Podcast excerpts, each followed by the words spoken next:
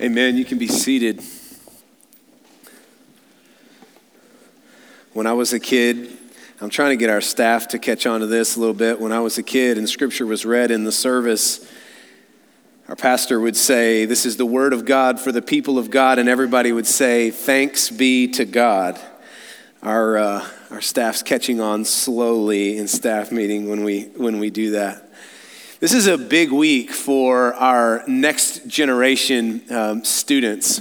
I want to just, before I begin, I want to just encourage you to be thinking and praying uh, about the weeks that are to come. Many of our students and our teachers are, uh, they're starting, well, teachers have already started, uh, most of you, uh, but our students are going back to school uh, this week. Um, so our elementary and middle school and high school kids are lots of them are going back to school this week. We've got uh, back-to-back retreats for college students that are starting this week and then next week in preparation for uh, the return of our university students. In two weeks this place is going to feel and look very different.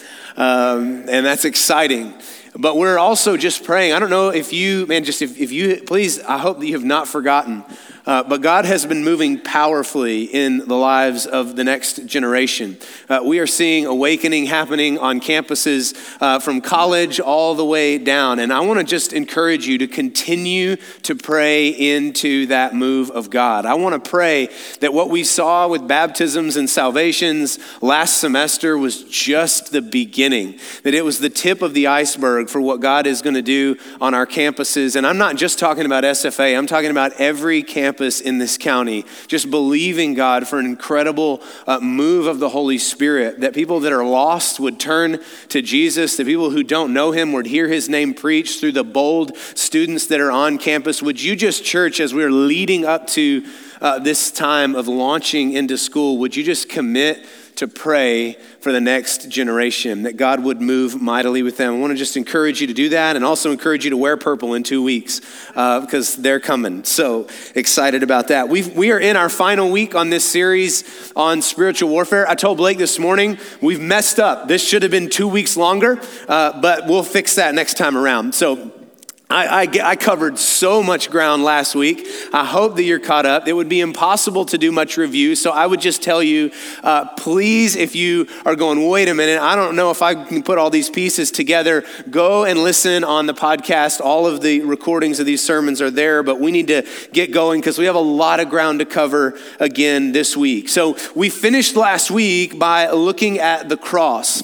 And it's important to understand the cross in the context of spiritual warfare because the cross is the place where something extraordinary happens, but for those that were experiencing it in real time, they did not see the fullness of what God was doing. The cross was a time, and, and again, that you got to get your head around this in real time. In real time, what this looked like was that all of the hope of God's anointed, this Messiah, this Son of God, this one that there was so much hope in, speaking of Jesus, it appeared as if all of that hope was being snuffed out that this was a decisive victory for evil and God's plan was a, was a disappointment. And that's what they would have been experiencing kind of in real time on the cross. But in reality, what we discover is that there's something deeper going on. And the deeper reality of what's going on is that the power of perfect love and righteousness is being activated in the sacrificial death of the Lamb. That all of sin and death and evil were concentrated on Him in that moment. And what looked like a moment of evil overcoming Jesus was actually the triumph of perfect love and righteousness. And on the third day, the Son rose from the grave, having defeated the powers of darkness with that self sacrificial love. And in inaugurates a new exodus, and not just for Israel, but a new exodus for Israel and the nations of the world that had been held captive in slavery to sin and death and evil. And that's what we covered last week. And oftentimes, I think we, when we rightly celebrate the victory of the Messiah in his resurrection, but oftentimes we go, okay, now what? Is that all? Is that the completed story? Is that where the story closes? And I want to just give you an emphatic no. That that's not where the story ends, that that's actually a launching point, and I want to explore that launching point here this morning. So go to the Gospel of Luke We're going to be in chapter 24. And if you do not have a paper copy of Scripture, please find one of us this morning, one of our staff. We would be happy to, uh, to send you home with one. We want you to be able to immerse yourself in God's Word. But Luke chapter 24, and we're just going to read verse 44 through 49. Now, this is the resurrected Jesus, and he is speaking to his disciples. And he says, These are the words that I spoke to you while I was still with you that everything written about me in the law of Moses and the prophets and the Psalms must be fulfilled. Then he opened their minds to understand the scriptures, and he said to them, Thus it is written that the Christ should suffer and on the third day rise from the dead, and that repentance and forgiveness of sins should be proclaimed in his name to all nations, beginning in Jerusalem. You are witnesses of these things. And behold, I am sending the promise of my Father upon you.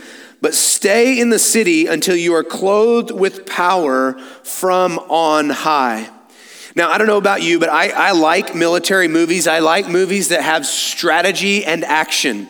And this scene is very much like in a in a movie. And I'm pretty, you know, I have no experience in the military, but I think this is kind of what happens a little bit in real life. But there is a mission briefing that occurs before any mission is actually carried out. If you've got a team of, of special forces that are going to go in and carry out a mission that there then there is a period of time beforehand where they are prepared for that mission. In the movies it's portrayed as like a conference room and there's maps and and, and there's uh, and there's different bullet points and there's there's questions and answers. It's a it's a very specific and thorough explanation of exactly what needs to happen so that the mission is carried out successfully.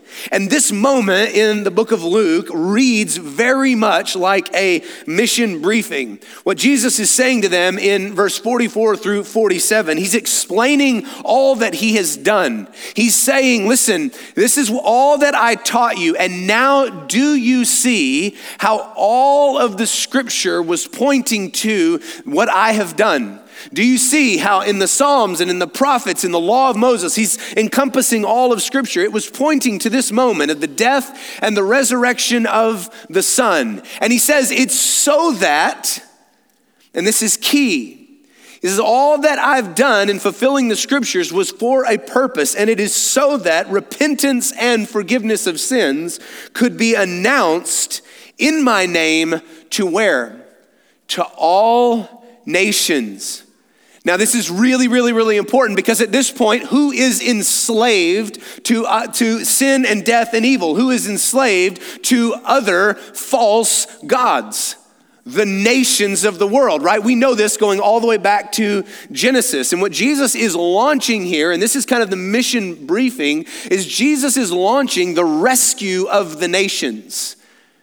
What he has done, fulfilling the scriptures, is a launching point for the rescue of the nations. What he's saying to us, and what we should see in verse 44 through 47, is that the death and resurrection of Jesus has addressed the fallout from Genesis chapter 3. The Genesis chapter 3 fallout of Adam and Eve and sin and the rebellion of the serpent has now been overcome. And so repentance and forgiveness of sins can be announced to all the nations. But then he gives a specific task. This is the mission, but who is it being given to? It's being given to those that he calls witnesses. You have seen these things. It's his followers. It's those that are gathered in the room listening to the resurrected Jesus speak of what he has already done. But then he says to them that you are going to be the ones that carry that message beginning in Jerusalem to the nations of the world. But be careful and wait because it is essential that in order for you to walk in what I am giving you, in order for you to live into this mission, you must be clothed with power from on high. And so wait. And Matthew tells us the very same thing in chapter 28. He says it like this uh, Jesus says, All authority in heaven and on earth has been given to me. Go therefore and make disciples of all nations baptizing them in the name of the Father and the Son and the Holy Spirit, teaching them to observe all that I have commanded you. And behold, I am with you. Remember that power from on high. Behold, I am with you to the end of the age. So if we've been paying attention in this series, and everybody here at Fredonia Hill has been, right? You've been locked into every word. We know that this is significant as it relates to spiritual warfare we know that what Jesus is doing is not just giving some arbitrary command for people to preach the message about his death and resurrection, but we know that specifically that message of his death and resurrection, the gospel, the good news, is a weapon in the battle. It is a tool for the reclaiming of the nations and the bringing back of the nations to the worship of the one true God. The gospel message is spiritual warfare. We don't often see it that way. We have mistakenly in church reduced the gospel message to this message about how to get to heaven when you die. And it is absolutely so much more than that. Listen to the way that Michael Heiser, he's a scholar in the area of spiritual warfare. Here's how he says it. He says, Believers are never commanded to rebuke spirits or demand their flight in the name of Jesus. It's unnecessary. Their authority has been withdrawn by the Most High. Believers, in turn, are commanded to reclaim their territory by recruiting the citizens in those territories, the territories of false gods, the territories of the nations. Believers, in turn, are commanded to reclaim their territory by recruiting citizens in those territories for the kingdom of God. The Great Commission is thus a comprehensive plan for spiritual warfare. So, what happens? Go to the book of Acts. We're going to take this forward that the, that the Great Commission is a comprehensive plan for spiritual warfare. Go to the book of Acts, chapter 2. And I'm going to read quite a long passage here. I'm going to read 13 verses beginning in verse 1. Now, I want you, as I'm reading, as good scholars and good readers that you are, I want you to be paying attention if there's anything that's familiar from, say, the book of Genesis. Just maybe. We'll find out. It says, when the day of Pentecost arrived, they were all together in one place. And suddenly there came from heaven a sound like a mighty rushing wind, and it filled the entire house where they were sitting. And divided tongues as of fire appeared to them and rested on each one of them. And they were all filled with the Holy Spirit and began to speak in other tongues as the Spirit gave them utterance. Now there were dwelling in Jerusalem Jews, devout men from every nation under heaven. And at this sound, the multitude came together, and they were bewildered because each one was hearing them speak in his own language. And they were amazed and astonished, saying, Are not all these who are speaking Galileans? And how is it that we hear each of us in his own native language? Parthians and Medes, Elamites, and residents of Mesopotamia, Judea and Cappadocia, Pontus and Asia Persia and Pamphylia, Egypt, and the parts of Libya belonging to Cyrene, and visitors from Rome, both Jews and proselytes, Cretians and Arabians. We hear them telling in our own tongues, and what are they telling? The mighty works of God. And all were amazed and perplexed, saying to one another, What does this mean? But others mocking said, They are filled with new wine. Now, what is the story in Genesis that we ought to be flashing in our mind where there's maybe something about language? You remember? Yeah, the Tower of Babel.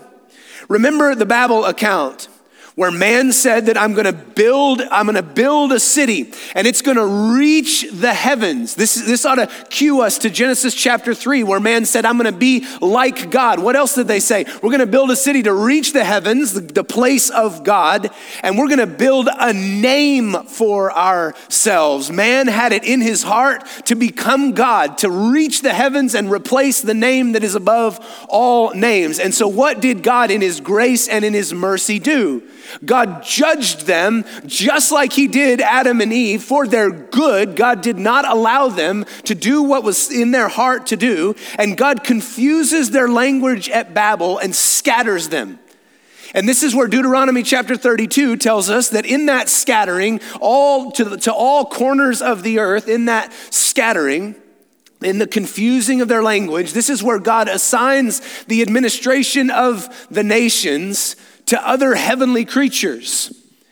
And instead of proper administration, these creatures become full of themselves, and people, instead of worshiping Yahweh, begin to worship other gods that are not gods at all. And even Israel falls and fails and worships that which is not Yahweh.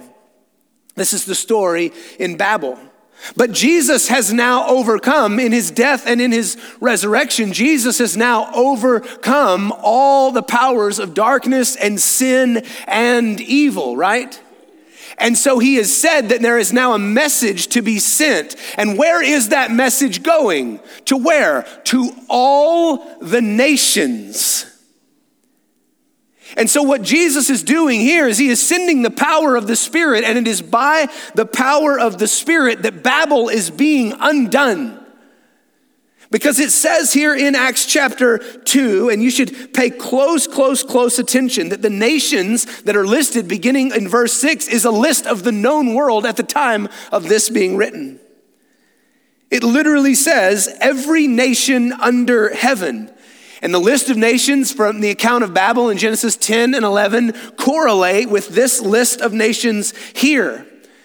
And what happens? What is the scene? What do we, what do we read happens in the moment? What, what is the first element? It says that there's wind and there's fire. Does that ring any bells? Are there any other times in Scripture where we read of wind and fire? Yes, it's every time we read about God's throne room.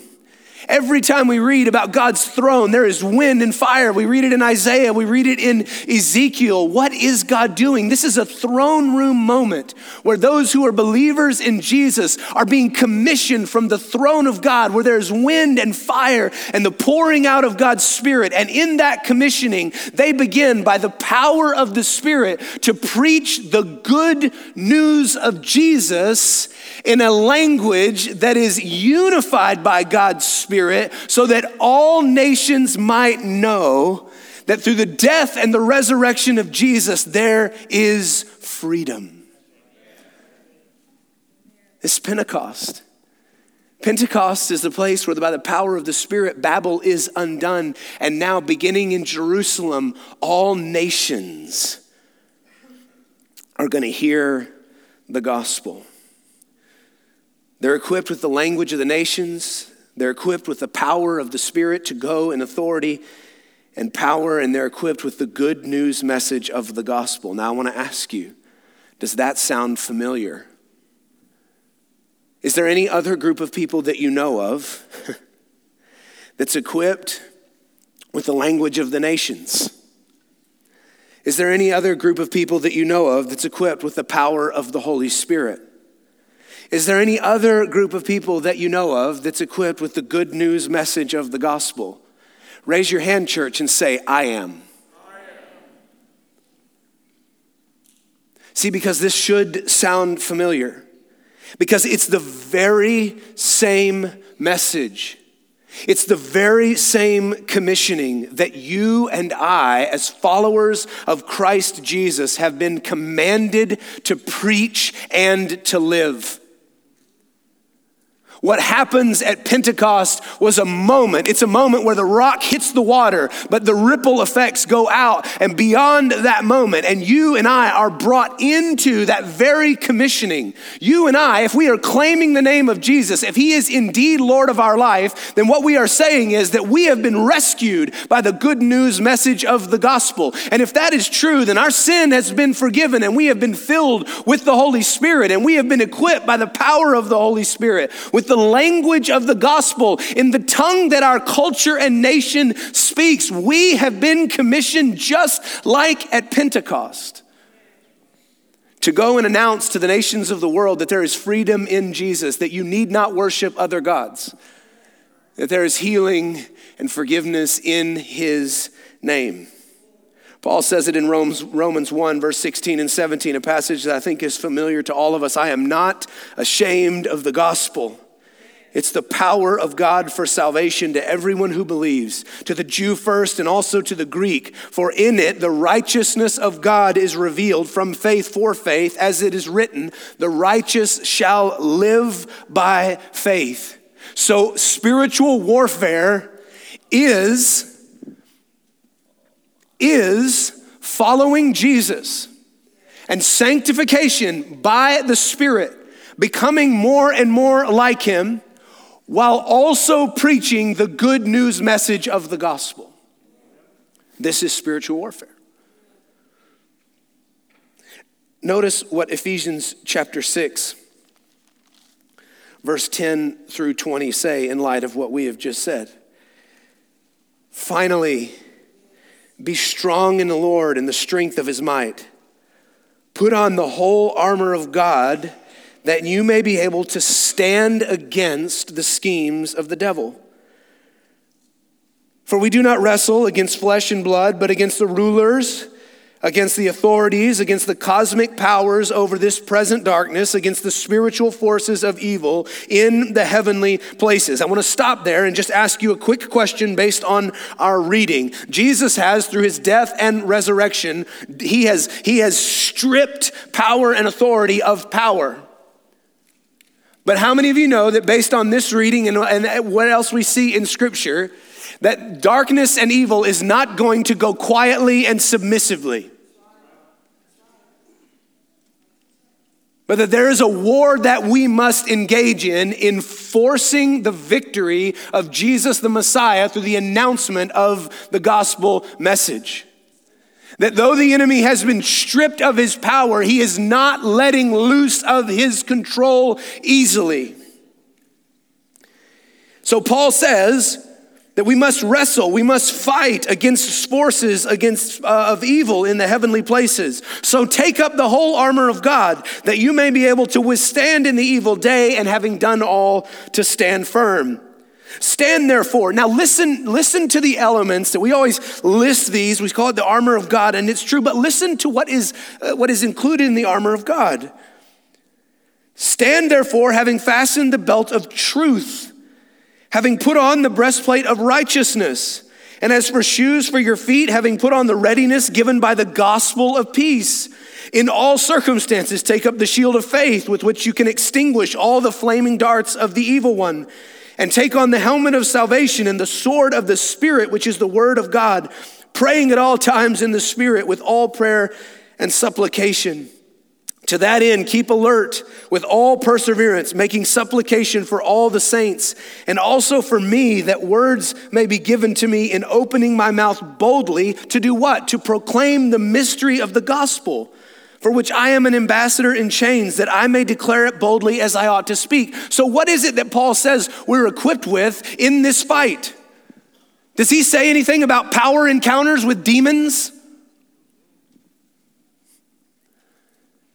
No. Does he say, Be careful, you're wrestling with powers and principalities of darkness, and so go in the name of Jesus and the authority of Jesus, call them out by name, cast them out? He never says any of that. Now, I want to be a little careful here because I'm not saying that there are not moments where we don't encounter extraordinary things, and I'm going to get to that in just a second. But what is it that Paul says is the way in which we punch Satan in the mouth? There it is again. I'm back to middle school football. I keep doing that. He says truth and righteousness and the gospel and faith and salvation, the word of God, prayer and perseverance. In Second Corinthians chapter 10, verse 3 through 6, we read it at the beginning of service. He says, Take every thought captive. And why are we doing that? We're making a line in obedience to Christ to withstand the schemes of the enemy. So it is a renewed thinking that we bring to the fight. A thinking that's in alignment and conformity to Scripture. So, what is spiritual warfare? Discipleship. Come on, you hadn't been here for long if you're not get it. Come on. Discipleship is spiritual warfare. Too long we have believed and taught errantly that spiritual warfare is this other thing that some elite and some strange Christians do in other countries. It's not for the quote unquote rest of us. But that's not what your Bible says. That's not what's in mine. Apparently, spiritual warfare is something that every single one that is called on the name of Jesus for salvation has now been commissioned into. Apparently, you, are, you and I are the ones, and by the power of the Spirit and the announcement of the gospel, we are the ones that have been called to tear down the gates of hell. And it's done in discipleship. But I'm just telling you, you must be sober and ready for a fight. It is true that Christians cannot come under the inhabited control of dark and evil powers. It's absolutely certain. However, Scripture is clear.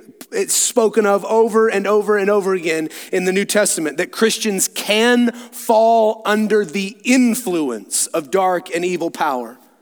Listen to 1 Timothy 4 1. Now, the Spirit expressly says that in latter times, some will depart from the faith by devoting themselves to deceitful spirits and teachings of demons. Ephesians 4 26 and 27 says, Be angry and don't sin. Don't let the sun go down on your anger. Give no opportunity for who? The devil. If we are not serious about following Jesus and becoming more and more and more like him through obedient surrender to the power of the Spirit, then we will be left vulnerable and open to deception and deceit. If we are not serious about following Jesus and becoming more like him, then we will also be left open to total ineffectiveness in the mission that God has given us.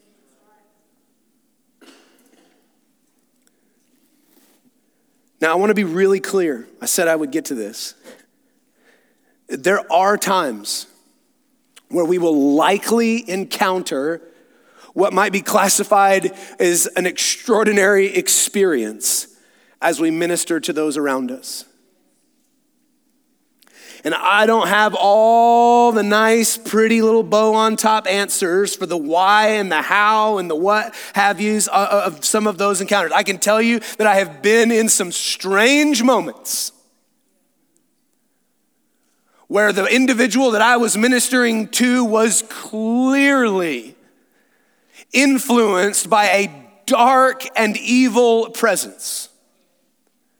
But for me to believe that that one instance, that those, those certain times, that right there is spiritual warfare, is to totally fall short of the biblical definition of spiritual warfare and is to lead me to total distraction. And I just want to tell you that the enemy would be so happy if all I would do in my quote unquote quest for spiritual warfare is go look for demon inhabited people who make strange manifestations so that I can call them out. That is total distraction.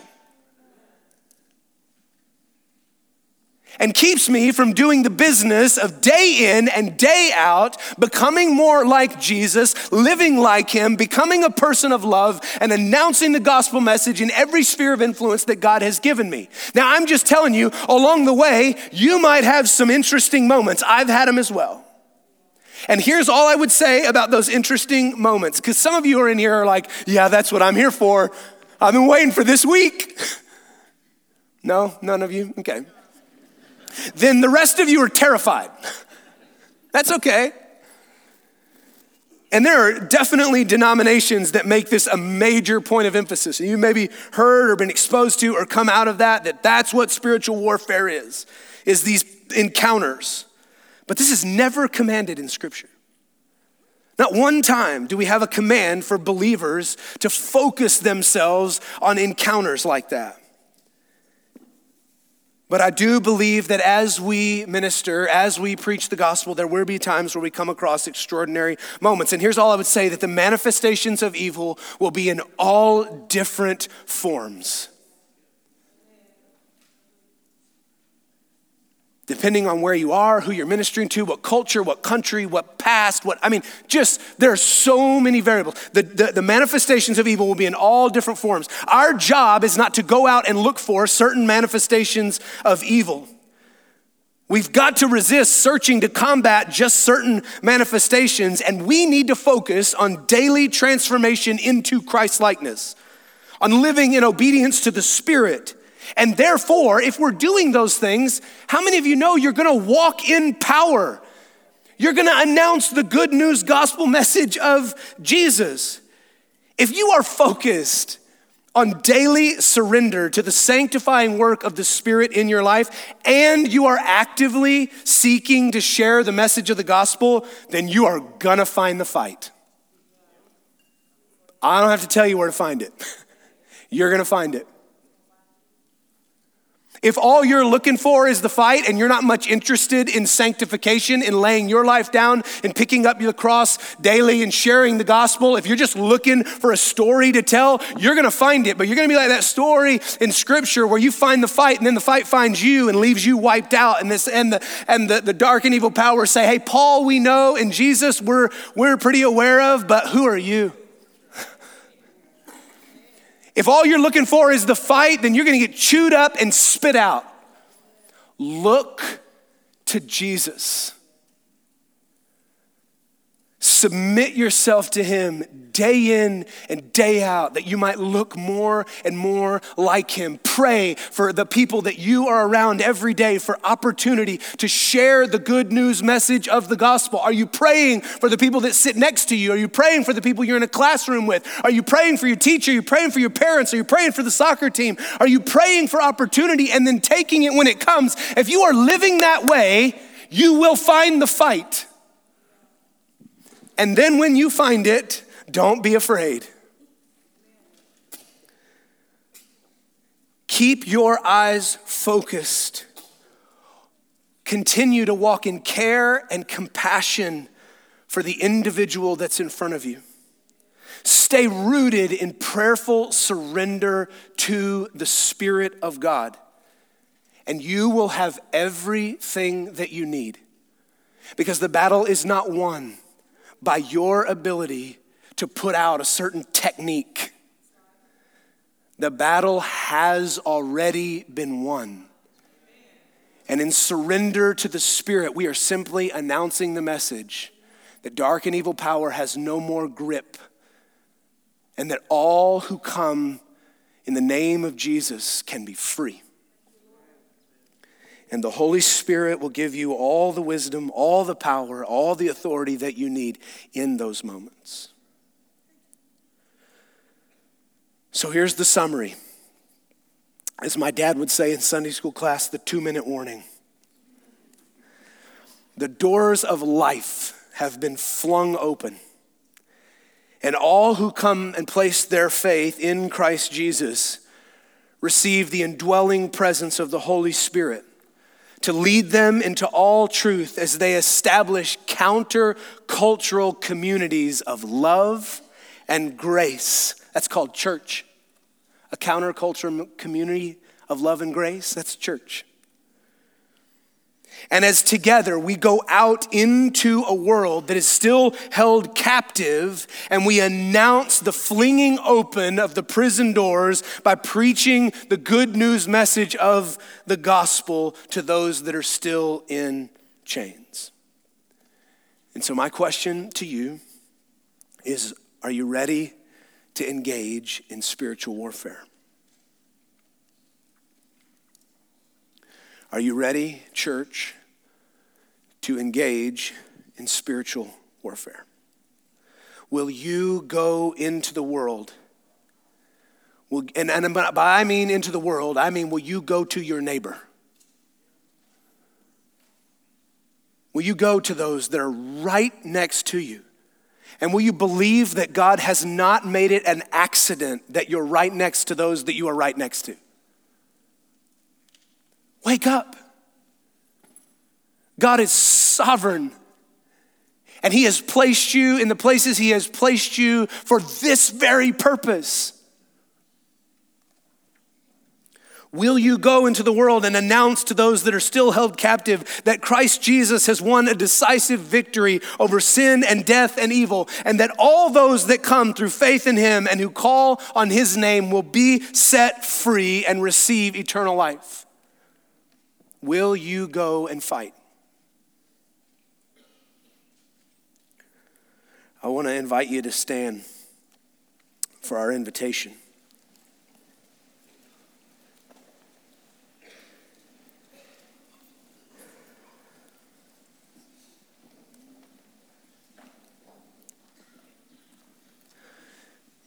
I've thought a lot about the end of this series. And I'll just confess to you that I've thought, man, they're going to be so frustrated that we didn't get into a lot of the nuance of some of this stuff. They're going to be going, well, wait a minute, what happens in the, you know, the action stuff? Like, let's get into that part. Based on your reaction earlier, maybe that wasn't you. Maybe you were all relieved that this is all over.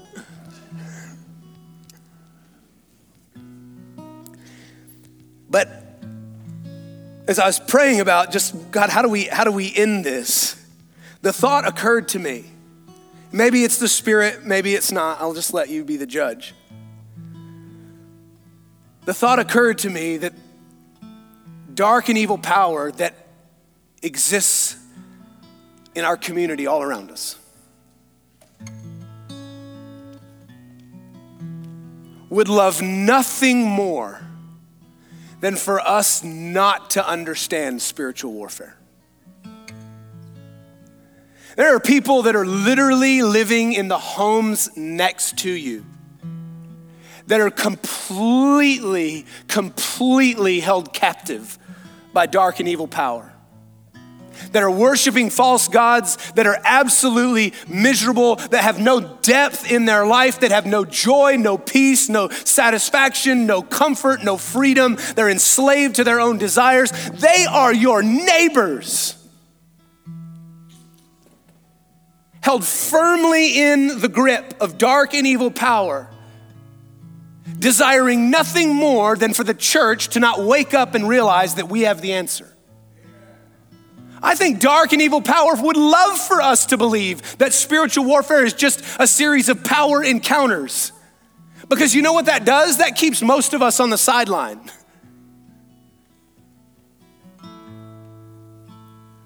There is a profound simplicity here that if you and I, as followers of Jesus, will lock into, then not only will our eyes be open to realize that the ones that we've been called to announce freedom to are right next to us, but we will also realize that we have everything we need in order to do it.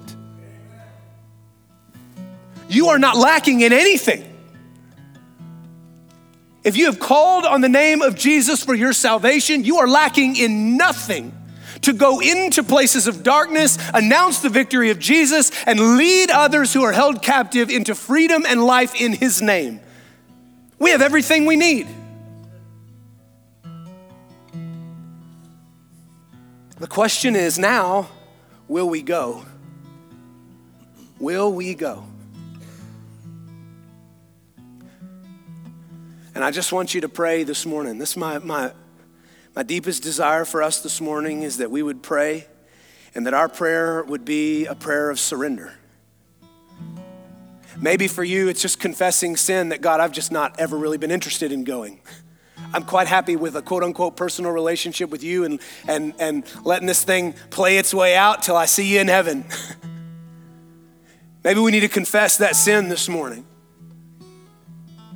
Maybe we need to pray and God have God open our eyes. Maybe it's the first time you've ever thought about the person next to you, maybe being someone that is totally ensnared in sin and death and evil. And that you are the one with the answer. Maybe this morning's a prayer for God to open your eyes to the people that He has put you around. And maybe this morning the prayer is for courage. Maybe you've never thought you had everything you need. Maybe you've always thought it's somebody else's job. I'll just bring them to church. Maybe your prayer is Holy Spirit, would you open my eyes to realize that you are everything I need? And if you live in me, I have everything I need. And so I just submit to you. Would you use me Would you fill me? Wherever the Spirit of God has led you this morning, I would encourage you to deal with Him there. If it's helpful for you to spend some time on your face up here on these steps, you're welcome to do that. We'll have prayer partners that will be in the back of the room if it's helpful to pray just out loud with somebody. I would also encourage you to recognize that this time for us as a church is a time where it is absolutely open for you to minister to one another. Maybe it's just a family group. Maybe you're sitting there with your family, and as a family group, you need to just kind of huddle up and pray together. Maybe you need to go across the room to another brother and sister and ask for courage and for them to pray for you, pray over you. I don't know what it is, but you, you need to feel equipped and free to move across the room during this time and minister to one another. I'm going to stop talking, let the Holy Spirit go. Father, we just submit to you. We ask, Holy Spirit, that you would lead us in this moment. We thank you that we are free. And we pray that we would have the strength and the courage to announce that there is freedom for all who come by your name. Would you send us? More than that, God, would we wake up to the reality that we've been sent? Would you give us strength and courage to go? In Jesus' name, amen.